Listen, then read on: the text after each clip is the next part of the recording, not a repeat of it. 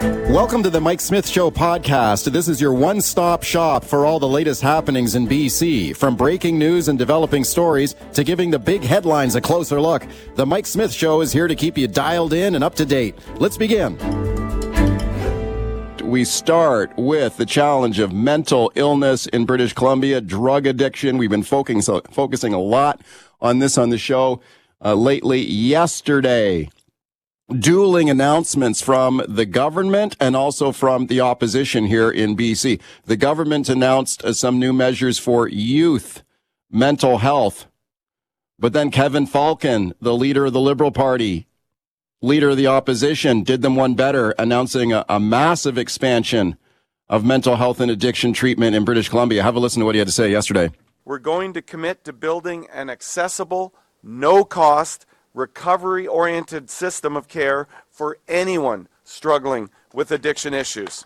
Okay, let's discuss now with my guest, Liberal MLA Elenore Sturko from Surrey South. Elenore is a former Surrey RCMP officer. Very pleased to welcome her back. Elenore, thank you for coming on today.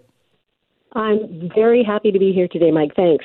Okay, let's talk about this program here because we're talking about a lot of money in a very amb- ambitious program. What are the highlights here? Well, I think first and foremost, just like Kevin said there, I think the greatest highlight is that it will not uh, be a financial barrier for anyone in British Columbia who needs help, whether it's your mental health or whether it's addictions, accessible and available treatment for um, all British Columbians. So I think that's one of the most exciting parts about this plan is that when people need help that they'll be able to to get it. So other things include, you know, having more help in the regions and particularly for youth and families. I think um, having just a completely centralized um, system where people may have to leave their homes, their support systems, um, switching over and moving that where we would see an expansion of the model that we have here in the Lower Mainland, which is started under the BC Liberals, the Redfish Recovery Center, tripling that here and then having um, that model move out to the regions. I think it's going to be a, a wonderful opportunity for people to get well and to get well um, with their support systems around oh, them. So it's okay. really exciting. Talking about the cost there that you mentioned, user fees, what kind of user fees do people experience now? I mean, if they can find care for mental health, mental illness, drug addiction, if they can get into some kind of program, there people are paying a lot of money for it?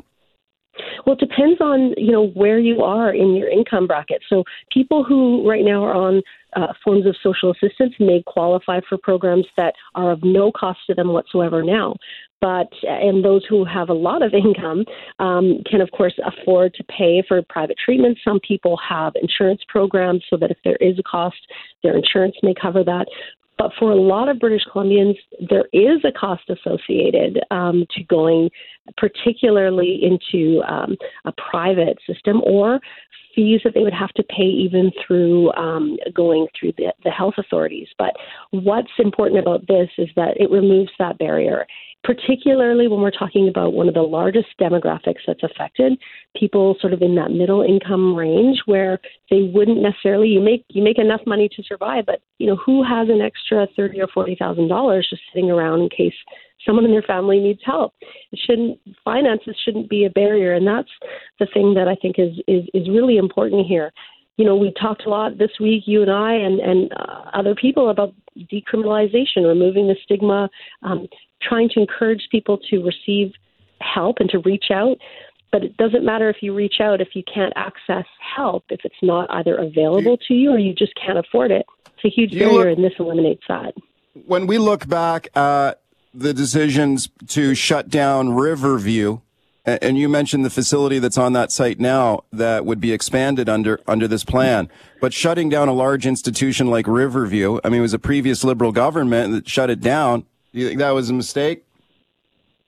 You know, I, absolutely, I would say that. And, and this is something that Kevin actually said yesterday is that, you know, for about 40 years, these kinds of movements, not just here in Canada, but, you know, even into the United States, other jurisdictions, there was a shift away from institutionalized care. There was a lot of, um, you know, advice at the time that moving to community oriented programs was the way to go. But through successive governments, the supports that people would need in order to have that sort of deinstitutionalization, it, they never happened. Those supports weren't put in place, uh, whether it was through, um, you know, not anticipating what the needs would actually be, not understanding what some of the consequences of things like the introduction, really, of um, like crystal meth into, um, you know, the drug supply, and then of course fentanyl, um, oxycodone. They had huge impacts on what happened after that. But I think it's never, you know, this is what Kevin said, it's never the wrong time to do the right thing. And I think that, you know, keeping on doing the same thing that we've done over and over, which is precisely what the NDP is doing now. They just we're doubling down. We see them even yesterday in their announcement. It's not really a shift in doing anything different or trying a new approach. What, it's just more of the same. What if someone is mentally ill, addicted to drugs, potentially both, and do not want to go into treatment? This is where we get into a situation of do you force someone into treatment? Do you, do you go with involuntary care, which some groups have spoken out against. There have been civil liberties groups that have spoken out about this. Pivot Legal in Vancouver raising concerns about this. The BC Green Party about forcing people into treatment. Let me play a clip here of of Kevin Falcon, the Liberal leader, speaking on this point yesterday. Then I'll get your thoughts. So here's Falcon yesterday. It's a smaller group. It's a, very much a smaller subset, but there are some folks that I believe we have a moral obligation to society to help people that are incapable at that moment of having the agency to help themselves. So, Elenore, do you think there are people on the street right now, and I mean, you had a front row seat as a police officer, who are mentally ill, addicted to drugs, who should be forced into treatment, into vol- involuntary care? Well, you know, there's a lot that goes into it, and it's not as simple as is often, you know, it's made sound uh, when we talk about it in the media because the reality is it's not just about someone having an addiction or, or a mental health issue and then not wanting to go and, and them being forced. It's about someone who is at risk to themselves or others.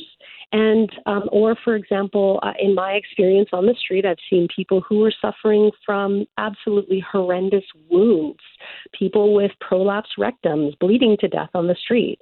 Um, this person is not making a healthy choice. I've seen people suffering from alcoholism, you know, who, well, this is disgusting, but you know, with with maggot infested wounds, this person needs mm. to be brought into care because that's that's cruel not to. So we're not talking about someone who who is able to make day to day decisions, but they don't want treatment, and suddenly they're being rounded up and, and forced into care. We're talking about very very sick people who have, um, you know, perhaps as a result of a mental illness or an addiction, are actually suffering and either are going to hurt themselves, um, are are suffering from, you know, tremendously awful um, wounds and, and, and sickness as a result, you know, secondarily to their um, illness that they already have, their mental health or addictions issue.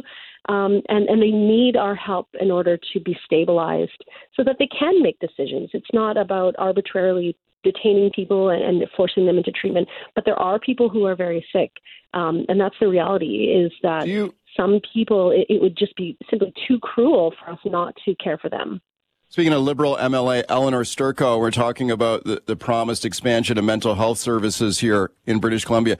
When you talk to families, people who are looking for help, maybe for a child, a loved one, a spouse, and they and they can't get it. Like I've talked to people who are desperate for mental health services, addiction treatment, detox, recovery, some sort of treatment, and they can't get it. Like I was quite stunned this week when the British Columbia's coroner, Lisa Lapointe, was talking about the gaps in our system. And she said, talking about drug treatment beds in BC, and she said, we don't actually know where those beds are.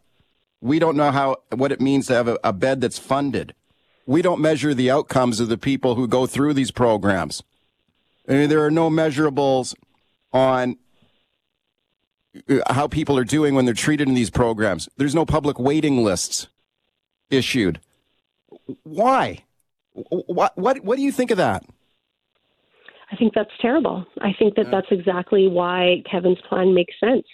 You know, we will be putting in place um, these measurables. It's not just about counting the number of people that died. That's, this is awful. We need to find out how did people get well because I can tell you that thousands of people have gotten well. We went yesterday uh, with Kevin and Shirley Bond. We went and actually spoke to some alumni who shared their stories, and, and some of them were, you know, we spoke to one woman who had been living in a tent city. She was in psychosis a number of times, and then was able to reach out. And then, luckily for her, she was contacted by Westminster House and was able to get in and, and begin her pathway to recovery. But you know, it's not knowing where the beds are is unacceptable. Yeah. We shouldn't have empty beds and and people dying on waiting lists. It's just it's unethical.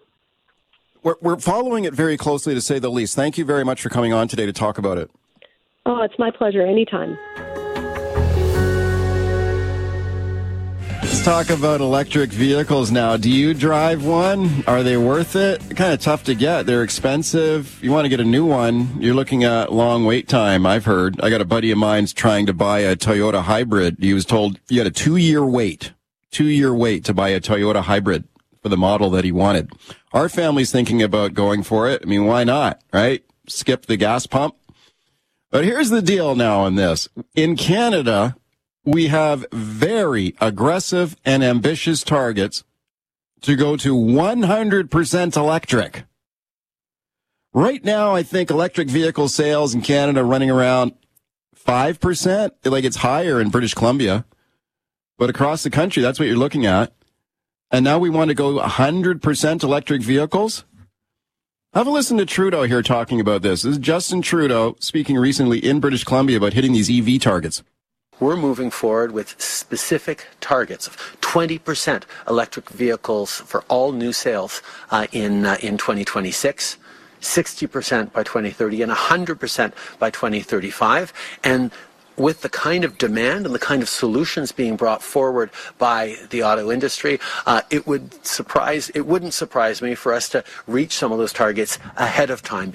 Yeah, talk about doubling down there. He's saying he could maybe even beat these targets. I'm not sure we can meet them at all. I mean, 20% in just the next three years? I'm not sure that's possible. Okay, let's discuss now with my guest, Heather Exner Pirot, Senior Fellow, Director of Natural Resources at the Macdonald Laurier Institute. And I'm very pleased to welcome Heather to the show. Thank you very much for coming on today.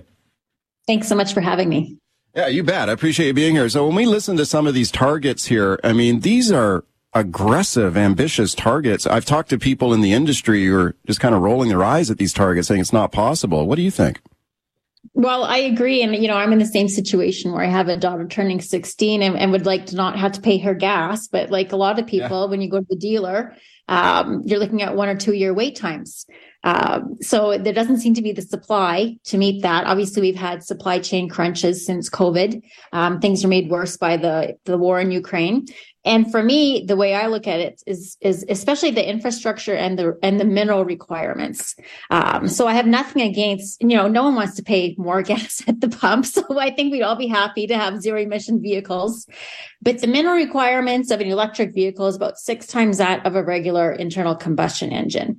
Um, and so, so that's the EVs. And then at the same time, you have to build up much more energy infrastructure, which takes a lot of copper. And copper is one that is being used, you know, and, and also we want to, you know, have a renewable grid, which is another target of the government by 20, you know, having some by 2035, um, uh, very ambitious targets. So that is taking more mineral requirements. And that's just Canada. That's just 40 million people out of 8 billion. And of course, Europe wants to do solar, wind, electric vehicles, transmission, electrify everything. There are not enough mines in the world today. There aren't, there are, you know, there's not even, it's an order of magnitude more of the mines and the minerals that we would need to achieve all these goals everywhere. Right. So these are the minerals we're talking about that you need to dig up out of the earth in order to make all these batteries, right? Yeah. So, uh, you know, especially so the, so the energy transition minerals that we talk about generally are copper um, which is a big one but also graphite cobalt lithium manganese people have been hearing about those nickel um, and and first of all you know we are we are not you know we need five or six or seven depending on on the forecast more of that mining for the energy transition let alone digital infrastructure let alone replacing aging infrastructure we already have yeah. uh, but it gets even worse because you know china is basically processing in, in many cases more than half or up to 80% of those metals that we need. So just as we're also trying to get off reliance of China and Russia, um, you know, we're kind of sailing right into more dependence on them for all these things. Yeah, and that's kind of a, a, concerning thought, especially when you consider some of the environmental standards around the world for digging this stuff up out of the ground. People may be aware of some of the concerns have been highlighted around like cobalt mining, for example, around the world in the developing world. I mean, it's a it is nightmarish digging up some of these some of these uh, these these minerals. There's an environmental impact from that too, right? I mean, there's a tremendous, and, and, you know, we all rely on mining, so you know, we had to accept some environmental impact of our lifestyles. Um, so I don't want to, you know, crash on mining here, but it is the fact that we have far, far higher ESG, you know, standards in Canada, and and what we're doing is relying on on places that have far lower standards which is what makes them cheaper which is what you know yeah. allows us to afford electric vehicles so everyone's becoming very aware of kind of the you know the child slavery issues in in, in congo um, with the cobalt and then again the you know the the the monopoly that China has on processing these things. And processing is a dirty business. You know, it takes a lot of uh, you know chemicals and, and water and that kind of thing. Um, and and we're trying to friend shore, but there's a lot of appetite in North America to do those dirty jobs. Right. I, I spoke about these issues recently with Flavio Volpe, who is the, the president of the Automotive Parts Manufacturers Association in Canada. And his people are like, Hey, we would love to build all these electric vehicles, you know, bring it on here. But then when you ask him about these targets, though, these deadlines, these timelines, he is, he's very dubious. So let me play a clip here for you, for your thoughts, Heather. So here he is talking to me about, do we even have enough charging infrastructure do, first of all, do we have enough electricity in our grid to power all these electric vehicles? But then where are you supposed to plug all these vehicles in? So I asked him about that, the lack of charging infrastructure in Canada. Here's what he had to say to me. Think about the car that they have and where they get their gas. Picture the last time you got gas or you were at a gas station, last time you saw one. If all of those cars are electric cars, look around. Think about the last time you saw an electric charger uh, or a bank of chargers and the eye test, never mind if I give you the numbers, the eye test fails immediately. The eye test, right? Which is, I guess, another way of just saying like common sense, people looking around. And then you look at these government targets, like, is this, I don't think this is possible. And you've got the federal government here now promise, promising to inflict like penalties on companies if they don't meet the targets, right? It's not possible. And I feel yeah. like maybe with the, there are so many headwinds. First is, is the minerals, the raw material. Next is the processing. Next is the is the supply chain to get these things from other countries into Canada. And next is our own labor force and our own infrastructure, our, you know, our own, our, you know, because they have simultaneous goals of trying to get off natural gas and coal, which is fine, but we'll be putting all of that effort, all that labor, all that supply chain into displacing natural gas and coal just to get to where we are today in terms of power generation. So it, you know, you can call them, be generous and say it's ambitious, but for most people who are looking at this seriously, it's just unrealistic. Yeah. Like when I was speaking to Flavio Volpe about that, he said, look, you might as well, you might as well charge these companies these penalties now because they're not going to meet these targets. You know, and here, here's another thing he said to me. He, this is how confident he is that Canada will not meet, might meet this agenda, meet these targets. And here's what he said. This was his prediction to me on an earlier show. Have a listen to this it's not there yet. There's a lot of thoughtful work that needs to be done, but um, 2026 is three years from now, and if we get to uh, on a national level to uh, halfway to the target set by the government, I'll buy everybody who's listening their own electric vehicle. Okay, so save that tape. So if we don't, if we don't hit the target in the next three years, Flavio is the head of the Auto, Auto Parts Manufacturers Association in Canada. He's going to buy every listener an electric vehicle. This is how confident yeah. he is. And that's not talking about 100% electric vehicles. That's the 20% target just a few years from now. He doesn't think we can hit that. No, and we can't. And and to clarify, I think the government's target is zero emissions vehicles, and even Trudeau in your clip there said electric vehicles. And there is some difference between, for example, your Rav Four hybrid and your and your Tesla. And there are far fewer mineral requirements for that hybrid. And Honda actually just came up with a motor today, or was you know released this week. I saw it in the news today um, of a of a hydrogen hybrid motor, hydrogen electric, and they have a lot fewer mineral inputs. And the price of mineral, I think one thing people don't appreciate is that we are living on low commodities prices, a boom that we got from a lot of investment in 2008, 2010, 2012. But we have not been investing in minerals and in mines for a decade. Uh, in fact, a lot of miners lost money in the last decade. So we are even underwater on mineral requirements for what we use today. We're, we're still enjoying the benefits of, of spending from 10 years ago and let alone the five or six or seven times more than we need to, you know, we're still at 30% below the peak of investment in 2012. Um, mm-hmm. So there is, it, there's no facet of this, of the supply chain that is going to work to meet these targets. And, and I, you know, well, I don't know why they, you know, keep trying to get us sight otherwise. There are things you can do, things we should be doing, but let's be realistic. Yeah. Yeah. I mean, we just heard that in that Trudeau clip that he says, well, he doesn't think he can he says that they can not only meet the targets, but he thinks they'll get there earlier. They'll get they'll hit the targets even ahead of time, which I I just I, I don't know. I, I've talked to a lot of people who are not buying that at all. So you know, let's say these targets are not successful. What would be a better way forward? I mean, you got a government that's committed to reducing our emissions in Canada, you know, through greenhouse gas reduction uh, emissions. You, uh, the opposition has talked, if you believe them, you know, the conservatives say that they, they want to bring in an, uh, a climate change program as well. So everybody wants to, I think everyone can agree, like transitioning to electric vehicles is, is a good thing, right? A lot of people want these electric vehicles. But if these, if these deadlines are like pie in the sky, what's a better way to go forward, do you think? I mean, this might be unpopular, but from an economic economist standpoint, a carbon tax if you put a carbon tax and a tax on carbon, which is the thing that you want to get rid of, then the market will figure out the most efficient ways, you know, to get rid of that carbon you know, so that an IC vehicle maybe is is you know ten thousand dollars more than an electric vehicle because of the carbon, uh, and but not having not having these you know mandates of very specific things, clean fuel standard where you have to you know integrate biofuels, or having electric vehicles twenty percent by twenty six. These very specific targets that the market is not prepared for, the labor force is not prepared for, the supply chain is not prepared for. So you know, if we thought a carbon tax worked, then use the carbon tax and let everyone else figure it out based on the carbon tax. Instead, we're seeing kind of this micromanagement and it creates a lot of unintended consequences. Heather, thank you for your time today. I appreciate your thoughts on it. Yeah, thanks for having me. All right, let's talk about the continuing grim toll of toxic drug overdoses in our province now. This week, we got the number for 2022. This was reported out by BC's chief coroner, Lisa Lapointe. 2,272 people died of suspected drug toxicity last year. That is just a little bit short. That's almost the annual record. It's the second highest annual total on record.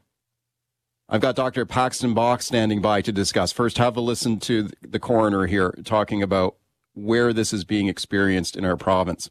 BC has experienced an average of six deaths every day of every week for two years due to toxic drugs, and these deaths were preventable. All parts of our province are experiencing the impacts of the toxic drug crisis. BC Chief Coroner Lisa Lapointe speaking this week. Let's discuss it now with my guest, Dr. Paxton Bach, UBC addictions expert, co-medical director, BC Center for Substance Use. And I'm very pleased to welcome him. Dr. Bach, thank you for coming on today. Thanks for having me, Mike. Okay, I appreciate you being here. And you were at the news conference with the coroner this week. And what goes through your mind? Like we hear, we keep hearing these these numbers, and when you hear it broken down on a daily basis, there are six per day. I think that drives it home even in more cl- even clearer fashion. But you know, what goes through your mind as someone who's on the front lines of this and watching this happen every day? it's it's just devastating. It's uh, every year um, we, we we know this day is coming where where we where we where we see these numbers laid out, and it feels so absurd to be here year after year, seeing just this extraordinary volume of death, and and and no significant change no no real reason to be optimistic at this point that anything's going to change. Yeah, when you describe it as absurd, why do you why do you use that word? Like we heard the coroner there talk about these are preventable deaths, right? Is that why it's absurd? And, and that's just it. This is the the just to put it in perspective, and, and, and our chief coroner uh, framed it very well. Is that this is a provincial problem. There's no there's no corner of a province that's not being touched by this crisis. There's no industry in our province that's not being affected by this crisis. There's no there's no socioeconomic class. There's no group anywhere in the province of BC who's not being touched by by this wave of overdose deaths. And and while we continue to see this year after year, we're we're just not seeing the level of of, of outrage, um, the level of, of public pressure, the level of response um, at, at, at, any at, from any sector that's commensurate with the amount of, of damage that's happening. And year after year, we find ourselves back at that podium talking about another six people dying every day, six yeah. families losing somebody every day. Yeah, like when you describe it about the, you know how this affects a, a, a, multiple sort of stratas across the across the province, different sort of every walk of life here, every part of the province being touched by this. Do you think that that's commonly known among among the public, or do you, th- do you think there maybe there's a perception by some people that this is a downtown east side problem of people who are like hardcore addicts, you know, doing drugs in alleys, and these are you know quite often they're people who just make a mistake and take a drug that they they don't realize is dangerous, right?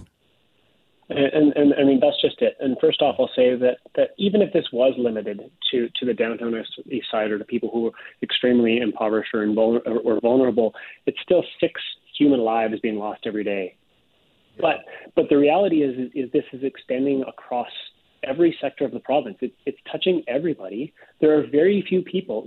You know, seven years into this crisis, there are very few people that you will meet when you start having this conversation with them that don't know somebody who's lost somebody. Yeah. And and if you and if and if you don't know somebody, you will unless we unless we start making significant changes in our approach.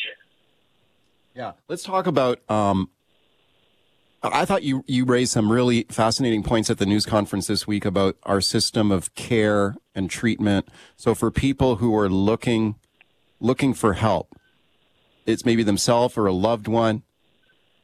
They, they want to get into detox. They want to get into treatment. Can you talk a little bit about your concerns there? Like there, there's waiting, there's waiting times there, correct? Yeah. And, and so just to be clear, investment in our addiction treatment system is absolutely necessary, but it will still only be one part of a comprehensive response to, to this crisis um, because it, it does affect people um, of, of, of who, who use regularly, who's used intermittently. Uh, you know, it does touch such a broad uh, a broad group of, of, of, of people. But speaking about our system itself, it's very clear that, that our system, um, as it's as it's currently operating, just does not have the capacity to handle the amount of the amount of, of, of damage that we're seeing, the, the volume of patients that we're seeing. Um, you know, I work at St. Paul's Hospital in, in downtown Vancouver. I'm I'm certainly on the forefront of of of the crisis itself, but also probably the most resourced hospital in the province as far as our ability to deal with this. I see patients every day who are asking me if they can get into detox, and I'm putting them on a two or three or four week wait list to, to do that. I'm seeing patients every day who are asking me to go to an, a bed based treatment program, uh, and I'm putting them on a three or four or five month wait list to do that. Um, so our, our treatment system is, is simply not accessible right now in, in the in, in as timely a fashion as it needs to be. That is an eternity for somebody who's continuing to use drugs every day and put them and, and who's assuming just this enormous amount of risk every single time that they do. Have you, have you, are you aware of people who have died while waiting? Constantly. Constantly, yeah. Let me ask you about detox. When you talk about detox and and the wait the wait there for detox, can can you define that? Like, what is detox for anyone for someone who doesn't know what that is?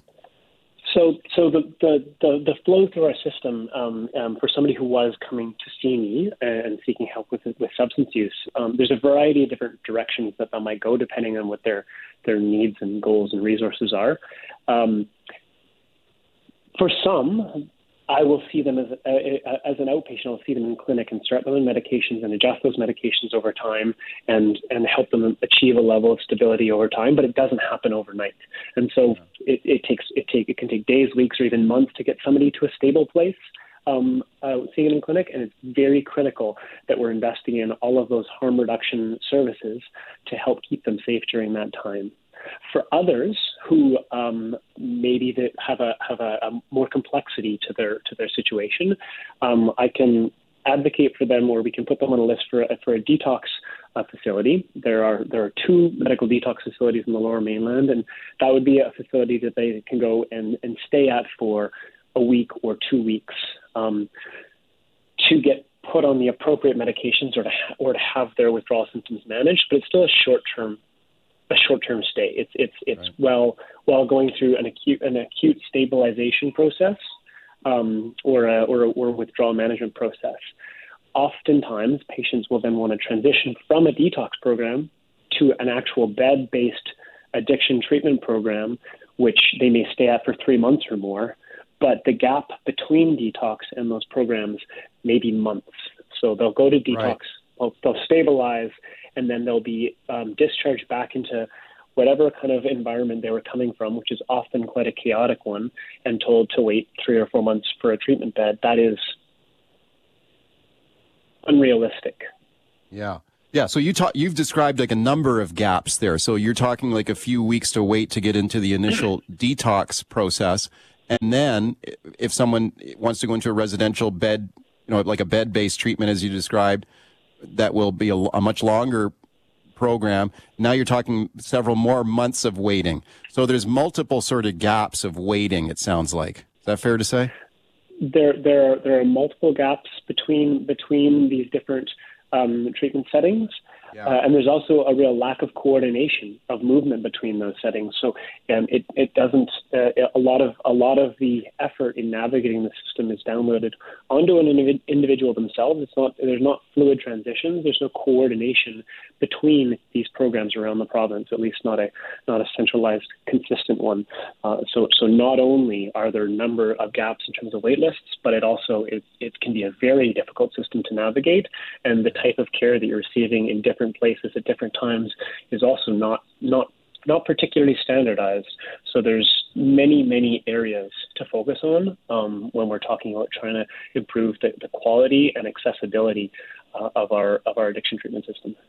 As we continue my discussion with Dr. Paxton Bach, UBC addictions doctor, St. Paul's Hospital, BC Center on Substance Use, and we were talking before the break about some of the gaps and wait times for people who are looking for addiction treatment. I, w- I want to play a clip here of Lisa Lapointe. Now, this is British Columbia's chief coroner, and this is the coroner speaking at her news conference this week about the the staggering number of overdose deaths in our province last year. And here's how she described the current system we have for treatment and some of the concerns that she has. Have a listen to this. There is still no provincial a framework for regulation and reporting uh, on outcomes. So we don't actually know across the province where those beds are. We don't actually know what it means when a bed is funded. How many people does that help? What are the outcomes for those people? Like when I listen to that that comment, Dr. Bach, when she says we don't we don't have information on the outcomes of the people going through these systems, we don't know where the beds are, we don't know how the beds are funded how is that possible? Why does the we've got this unbelievable crisis going on, and you've got the chief coroner think she doesn't know some of this basic information on our our system. What are we to make of this? It, it's really quite shocking, uh, isn't it? Um, and you know, I know lots of people who work at these various treatment centers, and I know many of them are working hard and doing their best in their own individual silos. But there is no, there's, there's, there's nothing that we could even begin to describe as, as, as is really a system of coordination between any of these um, facilities. And and this isn't new. This was the the the um, coroner death review panel from 2018 came out with it. One of its one of its key recommendations was to ensure that that um, that provincial treatment services provide evidence-based quality care and that their outcomes are monitored and evaluated. And neither of those things have come to pass. Um, it's really uh, it's a pretty strong indictment of the system that we that we just don't know what happens within any of these um, institutions, and and we don't have any outcomes of what's happening when when people are leaving them. Um, so not only, as I mentioned earlier, is accessibility a huge issue, um, but but um, the quality of care, the level of regulation, and our our ability to evaluate that is also sorely lacking. Yeah. I find that quite shocking, given the the scale of the crisis we're facing here and the numbers of people of dying and who are dying, and it's been going on for years. That we still have the, these these gaps. Like, I, why, like, why is that? Why hasn't it? Why hasn't this been fixed? I mean, it, it, that's a, that is a, a great question. Um, I, I uh, it, it, this is not a new recommendation, but I do appreciate that it has um, it has come to light again following the most recent announcement, yeah. um, and is something that I, I, hope pressure continues to be applied because um, really we talk a lot about an addiction uh, about whether our addiction treatment system in BC uh, is meeting the need, and I I have a really hard time even uh, using the word system because that implies a certain level of coordination and communication, which we're just not really seeing. what's it like for you? We just got sadly we just got a few minutes left here, but for a guy like yourself who's on the front lines of this crisis and you have people coming to you practically on a daily basis looking looking for help and you've got to tell them about these wait lists. And like you you described earlier people dying while they're waiting. What is it's, go ahead. it's incredibly frustrating. It's heartbreaking because um, people will come and, and, and they'll tell you what they need and they'll ask for it. And i will and i will tell them that's fantastic. I'm so happy that that um, that you come to see me and i'm glad to help you with that. But we're looking at a four month wait list. And, and just to see the look at some on somebody's face when you give them that news for the first time is heartbreaking. And and, and it, it deserves it, you don't deserve that. And so yeah. you know when when we're having conversations as as have come up in the in the media or in the news recently about things like mandatory treatments, you can you can appreciate how absurd that conversation is to me for a number of reasons, but but chief among them being that I can't provide voluntary treatment to my patients, to those who are who are coming to seek it and, and are begging me for it. So for us to be talking about about other much more dramatic um, interventions like forcing people into treatment, which I have many issues with um, um, already, uh, in the absence of having accessible voluntary treatment at people's fingertips already, it, it I just feel like um, we're not we're not having the right conversations. Right. We just have one minute left here. Can can the treatment work? Like, have you seen people turn their lives around and and, and get off drugs? Uh, absolutely, it can. But again, this yeah. this does put that in perspective. Is that an addiction treatment system is one part of a comprehensive puzzle, um, and we need to do much more as far as harm reduction, as far as treatment uh, and prevention goes. Um, this is it, addiction treatment can be highly effective, but if somebody goes through treatment and spends three months in a facility, again, to be discharged from there back to an unstable housing situation uh, in the downtown east side, I'm much less optimistic about their chances than if they're able to actually get housing and be supported and, and, and have people work with them proactively over time to help address some of the fundamental reasons that they use substances to begin with. It's been great to have you here, and I, I think the, the points you're raising are super important, and it's something we want to continue to focus on. Thank you for everything you're doing here to help people, and I appreciate your time today. It's my pleasure. Thanks. All right, here we go now with the epidemic of academic cheating at colleges and universities. And we're not just talking about sneaking a cheat sheet into your test or copying your friend's homework. We're talking high tech now. Now, a lot of people have heard about Chat GPT. This is the artificial intelligence computer program that can write online student tests or a custom essay, can churn out in just a few uh, matters of minutes. And this software right now is the talk of university and college campuses and high schools around North America. But there's lots more types of cheating going on in academic circles. I got Sarah Eaton standing by, one of Canada's leading experts on this topic. First here, have a listen to this report from CNN on ChatGPT. Educators across the country are raising the alarm over a new technology that is making it easier to cheat. It's called ChatGPT. It's a chatbot that runs on artificial intelligence and it can do pretty much anything you tell it to do from solving a complex math problem to writing essays on nearly any topic. It's really a new form of an old problem where students would pay somebody or get somebody to write their paper for them, say an essay form. A friend has taken a course before. This is like that, only it's instantaneous and free. Okay, well, maybe it won't be free for too much longer. Chat GPT now talking about bringing out a pay version of this, cost $20 a month to subscribe to it. I, I suspect they, they probably will do some big business here. Guess what? Cheating is big business. There's a lot of it going on. And it's not just using programs like this. We're talking about fake credentials, phony degrees. Let's talk about it now with my guest, Sarah Eaton, one of Canada's leading experts in academic integrity, University of Calgary. Her new book, Fake Degrees and Fraudulent Credentials in Higher Education. Sarah Eaton, thanks for coming on today. Thanks so much for the invitation to join you. You, you bet. Okay, before we get, I'm really interested in this uh, fake degrees and credentials. But let me let me get your take first on the latest on Chat GPT. We've talked about this before, and boy, this story has taken off. I mean, you just Google some of the news coverage on this this computer program around the world. How this thing has taken off. What are you hearing in in your circles here about the concerns around this? Yeah, I mean, we know that Chat GPT came out around November of last year. There were artificial intelligence tools before that. So, you know, educators with their fingers on the pulse know that this this didn't come as a surprise. We were anticipating this. What we weren't anticipating was how quickly it was going to change education at every level uh, and how quick it was going to become available to to the public. So you're right. I mean, this is the talk of the town everywhere. Yeah, and how hard is it to catch uh, something like this. Like if a kid has turned in an essay that's been written by an artificial intelligence program, are there counter programs that teachers can use to catch it?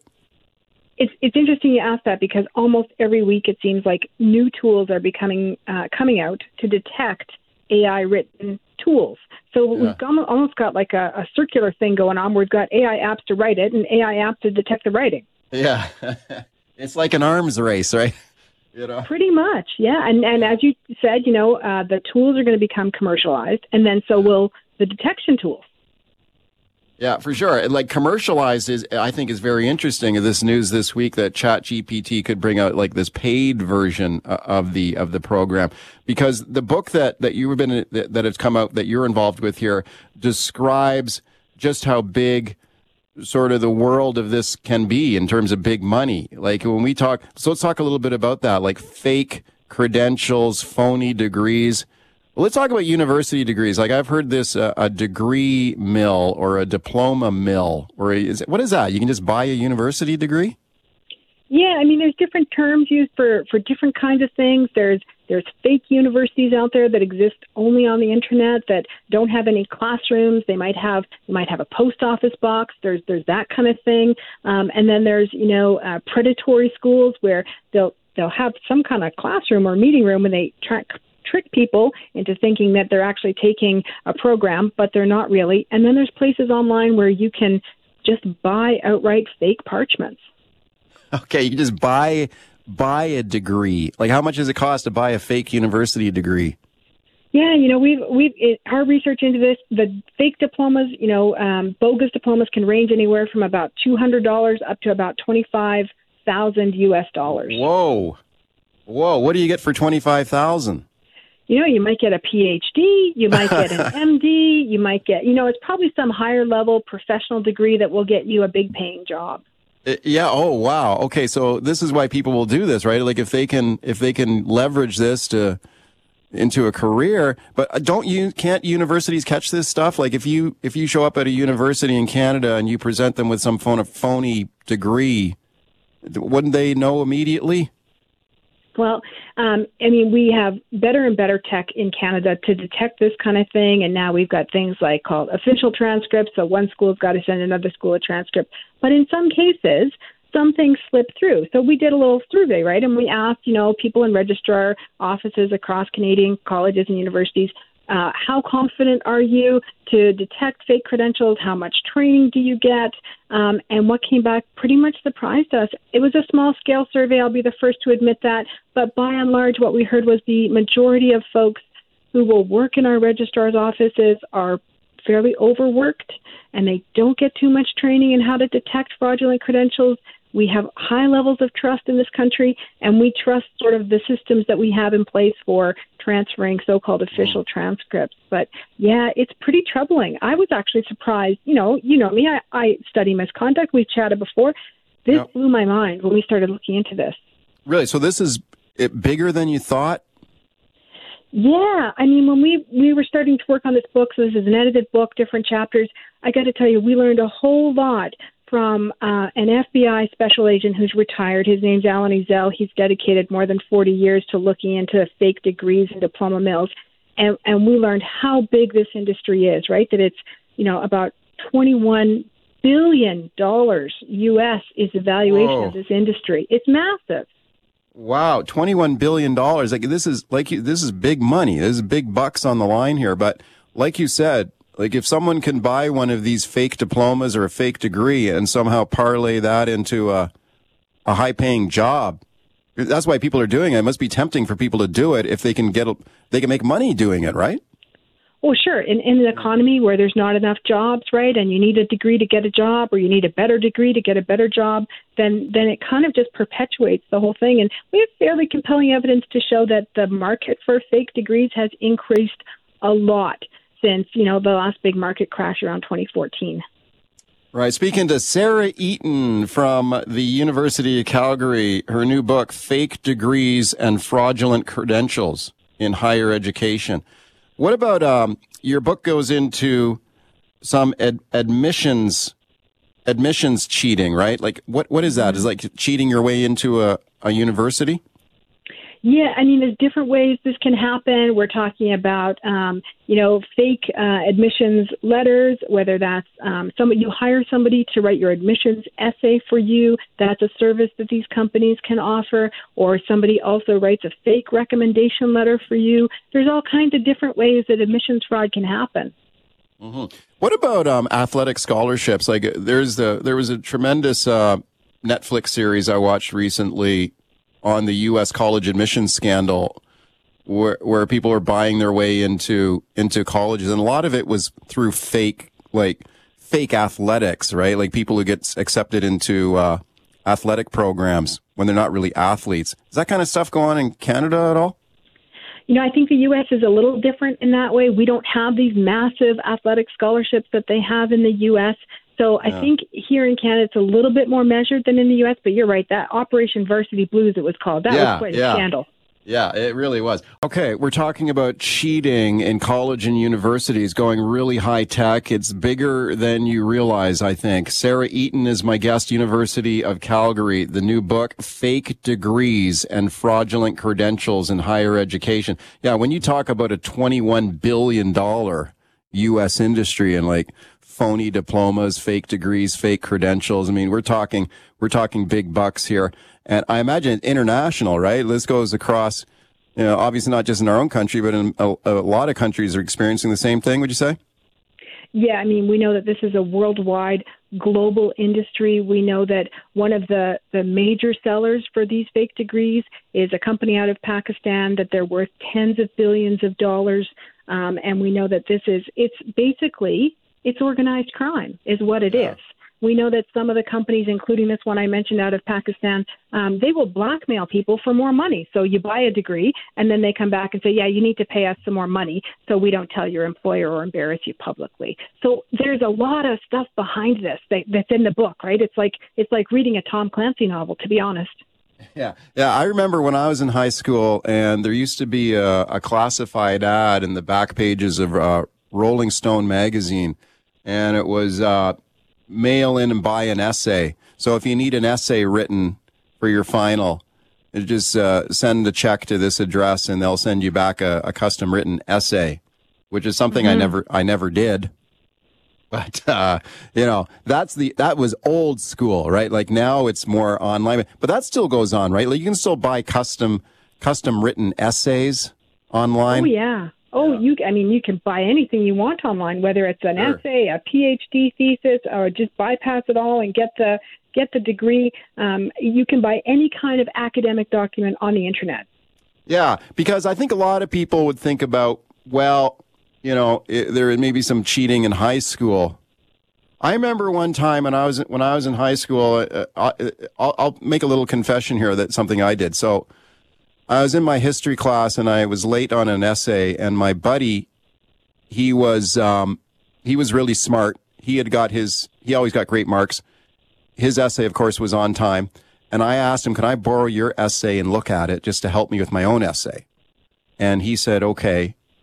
And then I wrote my, I kind of cribbed his essay to write mine. And I figured I'd change it enough so the teacher wouldn't know. Well, you know, she's not that, she wasn't that foolish. Like she knew right away. And she, pho- she called us both into the room, into her classroom, asked me what the deal was and brought us in separately. And I said, well, you know, she said, how come your essay looks like Bruce's essay? And I said, well, he helped me. I kind of lied. And then she gave me a big fat zero. And then she, and then she called, she called him in and gave him a zero too.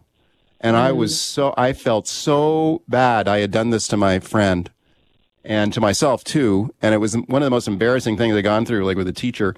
And, uh, you know, I learned my lesson from something like that, you know, but that's like, that's like old school. Like this stuff you're describing, like buying a, buying a PhD thesis where you can buy a, a, a total, a thesis and get a PhD with it. Hmm I mean, whether or not that would pass your PhD examination is another question. Uh, but yeah, there's there's a lot of stuff available on online, and and what you described, honestly, that that still happens. That's kind of that's low, you know, um, low scale kind of cheating. What I mean, Yeah. what we found is the is a massive global industry. It's like it's like the underworld of higher education. Yeah. Let me ask you about um, the uh, Mary, Mary Ellen Turpel LaFond, the controversy here with allegations about her in, indigenous uh, identity. And we've seen the fallout now from this investigation. There's like an investigative stories done by the CBC on her her indigenous uh, identity. We see Canadian universities returning returning degrees. She was let go by UBC. Like without commenting sp- specifically on her case, because you know she's put out a statement, still claiming ide- indigenous identity. But does that go on in Canada? Is there like fake people f- fraudulently claiming indigenous identity that, to get ahead in academics? I mean, I can only speak. Uh, I can only speak broadly on this. Uh, that that's um, yeah, my area is more on the academic side of things. Um, and we do know that there's all kinds of misrepresentation that happens, whether it's one's identity or one's credentials. You know, in, in our book, we talk about something called the long con or the long fraud, where people um, will misrepresent themselves habitually and over years and years and years. And the longer they do it, the harder it becomes to come clean afterwards. Yeah. I'm not suggesting that's what happened in this case. I'm simply Right. saying that the phenomenon of the long con exists. Okay, we just got a, a minute and a half left here. So we've covered a lot of ground on on how widespread this cheating stuff is and how sophisticated it's become. What what do institutions, colleges, universities in Canada need to do to improve this, or is is it possible to? Is it you can't? I don't think you can stop all of it, but can you make it better? Yeah, I mean, we do have a great chapter in the book about some emerging technologies. You talked a little bit about that arms race earlier, but there's new tech coming in Canada. It's actually already here. Some universities are already using it to use blockchain for credential verification and high tech systems to ensure that when people are applying to programs, that they actually hold the credentials that they're applying with. So that's happening in Canada. In fact, I think Canada is way ahead of some other countries. So I think we're actually doing well compared to some other countries. Oh, okay. So using blockchain in order to that br- brings a greater degree of security to make sure that the people are really claiming the credentials they're claiming are real and legit. Exactly. Exactly. O- Okay. All right. It, it's always great to have you on to talk about this topic. Thank you for coming on today. Thanks so much. Take care. Talk about those rising interest rates now. The Bank of Canada, their latest interest rate hike recently, uh, the bottom line interest rate in Canada now 4.5% is the central bank rate. So it was another rate hike. Why does the government keep, or why does the central bank keep raising interest rates? Let's have a listen to Tiff Macklem here, the governor of the Bank of Canada. He explains why they keep doing this. Have a listen to this. This will relieve domestic price pressures and inflation will come down. The adjustment will not be easy, but restoring price stability is the most important thing we can do to improve the economic and financial well being of Canadians. Okay, so the last rate hike, maybe, hopefully, that's the last one for a while. Seems to be some hints that maybe they cool off these interest rate hikes now, especially me. Inflation's cooled off uh, a little bit, but man, oh man, if you got a variable rate mortgage, this one hits you in the wallet. What if you've got a home equity line of credit with a variable interest rate? Yeah, hits you too. Let's discuss now with my guest, John Wright, Executive Vice President, Maru Public Opinion. They've just done a survey on this. Hey, John, thanks for coming on today. Mike, it's my pleasure. Okay, let's talk about your latest survey on this. What did you find out? How are, how are these rising interest rates hitting Canadians right now? Well, for about 35% of those people who own a home, it's not very pleasant. To put this in context, the Bank of Canada is trying to raise rates at an exponentially fast uh, rate, almost looks like a hockey stick, you know, um, in terms of how fast they've risen over the last year or so. And they're trying to bring inflation down to 2%. So that's taking it from now, which is about 6.8%, 6.5% in that range, and bringing it all the way down. Their view is that if they hike up interest rates, what it's going to do is have everybody pull their horns in, take money out of the marketplace, bring the price of housing down, and a whole series of other things, potentially, uh, then slow down in spending, which means that the economy will slow, and then everything over the next number of months will get in place. But it's going to affect um, people who own homes the most, and that's about 35% who think that at the current rate, overall, they can kind of ride it out for about 9.7 months. But if you've got a line of credit or a variable mortgage at this rate at 4.5, it's going to be about eight uh, about eight months. About about eight months before what you uh, you can't afford the payments or or what? Yeah, before you have to do something significant. I mean, we know that in the short term, I mean, we've got you know maybe eight percent of those people who have houses uh, in that thirty-five percent who are going to have to make drastic changes right away. But as this continues, you're loading up credit cards. You are, you know, uh, not making as much money um, in terms of the cost of living as you were before. It's inching up, and we have 1.1 million people across this country who own homes who are going to come up for refinancing in the spring. So everybody's kind of holding their breath, but that's going to be a trigger point for the economy, particularly in the housing market. Yeah, your survey finds obviously that for someone who's got a mortgage with a, a variable interest rate, there obviously it hits them directly. If you've got a home equity line of credit, same thing, variable rate. What about people who don't have a mortgage? Like you mentioned, credit card bills. I mean, once these, once that central bank rate starts going up, the credit card companies start hiking their rates too, don't they? Yeah, they do. And so when you take a look across the board, it's just Canadians overall. You have 11% who say that the raising of interest rates overall have caused a drastic financial adjustment in their lifestyle. You've got then a 22% who say it's caused pretty serious pressures and they're just doing everything they can to get by. Um, you know, caused anxiety, but it's manageable for 38%. And the last one is about 3 and 10, 29%, for which it's had really no impact at all. So pretty much 70% of the people in this country have been affected by the rise in interest rates. Yeah. And for people who, like you mentioning that some people can figure they can ride it out at least for a while, maybe it starts to kick in if interest rates remain high. What about for people who've had to make a drastic change in their lifestyle, a drastic adjustment in their in their finances or their spending. What did you find out there? Well, we found out again, tying it into um, those people who own the homes and they're affected the most, that those drastic lifestyle changes will probably mean for many of them, um, as you asked earlier, what, what do they do about this? It's, it's either that they change residences, meaning that they sell, which could be at a loss because they went into the market at a high level.